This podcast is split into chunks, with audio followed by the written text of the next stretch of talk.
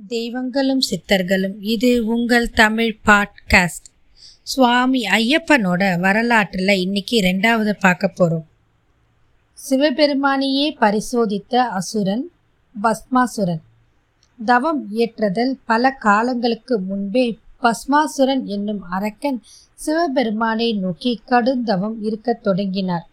நாட்கள் காலங்கள் என அனைத்தையும் கடந்து மனதை ஒருமுகப்படுத்தி சிவபெருமானை சிந்தையில் கொன்று தவத்தினை தொடங்கினார். சிவபெருமான் அவருக்கு காட்சி எப்படி கொடுக்கிறார்னா பஸ்மாசுரனோட தவத்தில் மனம் மகிழ்ந்த சிவபெருமான் அவனுக்கு காட்சி கொடுக்கிறார். சிவபெருமான் பஸ்மாசுரனை நோக்கி உன் தவத்தால் யாம் மனம் மகிழ்ந்தோம் என்றும் வேண்டும் வரத்தை கேட்டு பெறுவாயாக என்று கூறினார். இதை கேட்ட பஸ்மாசுர அசுரன் பல அசுரர்களைப் போல தானும் எப்பொழுதும் போலவே தன்னை யாராலும் அழிக்க இயலாத அழிவில்லாத வாழ்க்கை வேண்டும் என்று வேண்டினான். அதற்கு சிவபெருமான் இயற்கையின் நிலை நியதிக்கு அனைவரும் கட்டுப்பட்டவர்களே பிறந்தவர்கள் அனைவரும் இழைப்பை சந்தித்தே ஆக வேண்டும்.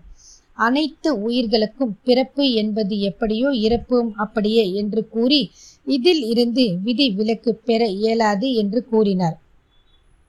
ஆகவே நீ வேறு வரத்தினை கேட்பாயாக என்று கூறினார்.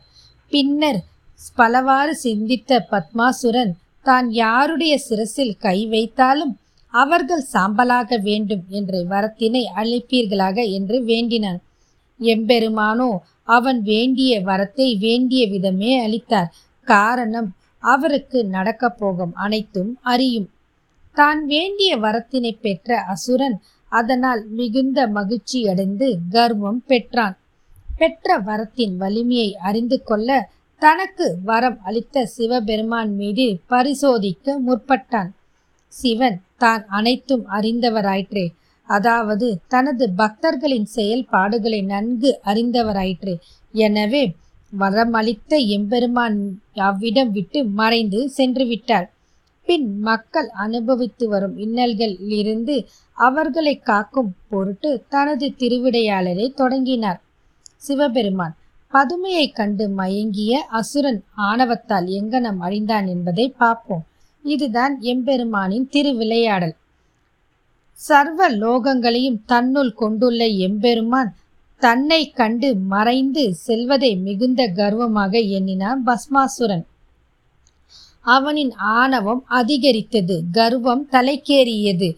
புத்தி மங்கியது. இதன் காரணமாக அவன் என்ன செய்ய போறான் அப்படின்னு பார்ப்போம். பெரும்பாலும் பதுமையை கண்டு மயங்கக்கூடிய அசுர குணம் அவனிடத்தில் அதிகமாகவே இருந்தது.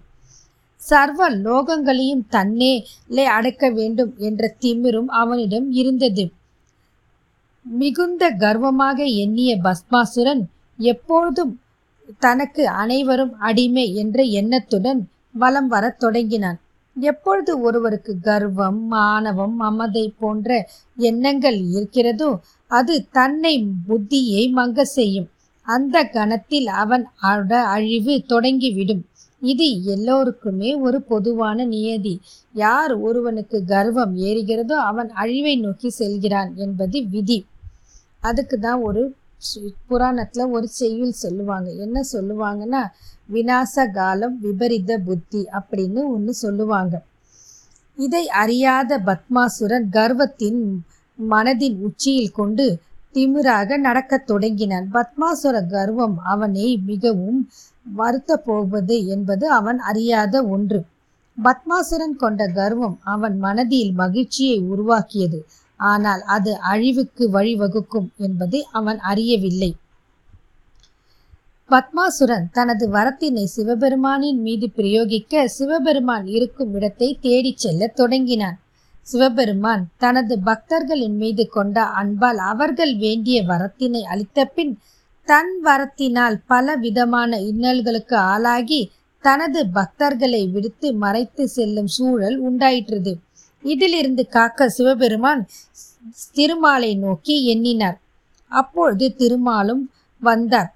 சிவபெருமானை தேடிச் சென்ற பத்மாசுரன் வழியில் ஓர் அழகிய உருவம் கொண்ட காண்போரை ஈர்க்கும் வண்ண உடல் அழகும் முக அழகும் கொண்ட ஒரு அப்சரசான பெண்ணை கண்டு அவன் மதி மயங்கினான். தான் எதற்காக இங்கு வந்துள்ளோம்? என்ற எண்ணத்தையும் மறந்து அந்த பதுமையின் அழகிலே மயங்கி அவளை பின்தொடர்ந்து செல்லத் தொடங்கினான். எழில் மிகுந்த அழகான உருவம் கொண்ட பதுமை திருமாலின் மோகினி அவதாரமாகும். பின்பு பதுமையிடம் சென்று யாரடி நீ அழகி இவ்வளவு எழில் கொண்ட உன்னை இதுவரை நான் இந்த பூலோகத்தில் கண்டதில்லை என்ற பத்மாசுரன் அந்த அதபு அந்த அழகு பதுமையிடம் கூறினான். பத்மாசுரனின் பதிலை கேட்ட பதுமையான மோகினி பத்மாசுனை பார்த்தபடி ஒரு அழகில் மிகுந்த புன்னகைத்துவம் அவன் மீது பொழிந்தாள். அவன் முற்றும் தன்னை மறந்தான். இனி என்ன நடக்கப் போகிறது என்பதை நாம் அடுத்த பதிவில் காண்போம். அதுவரை உங்களிடம் இருந்து விடை பெறுகிறேன் வாழ்க வளமுடன்.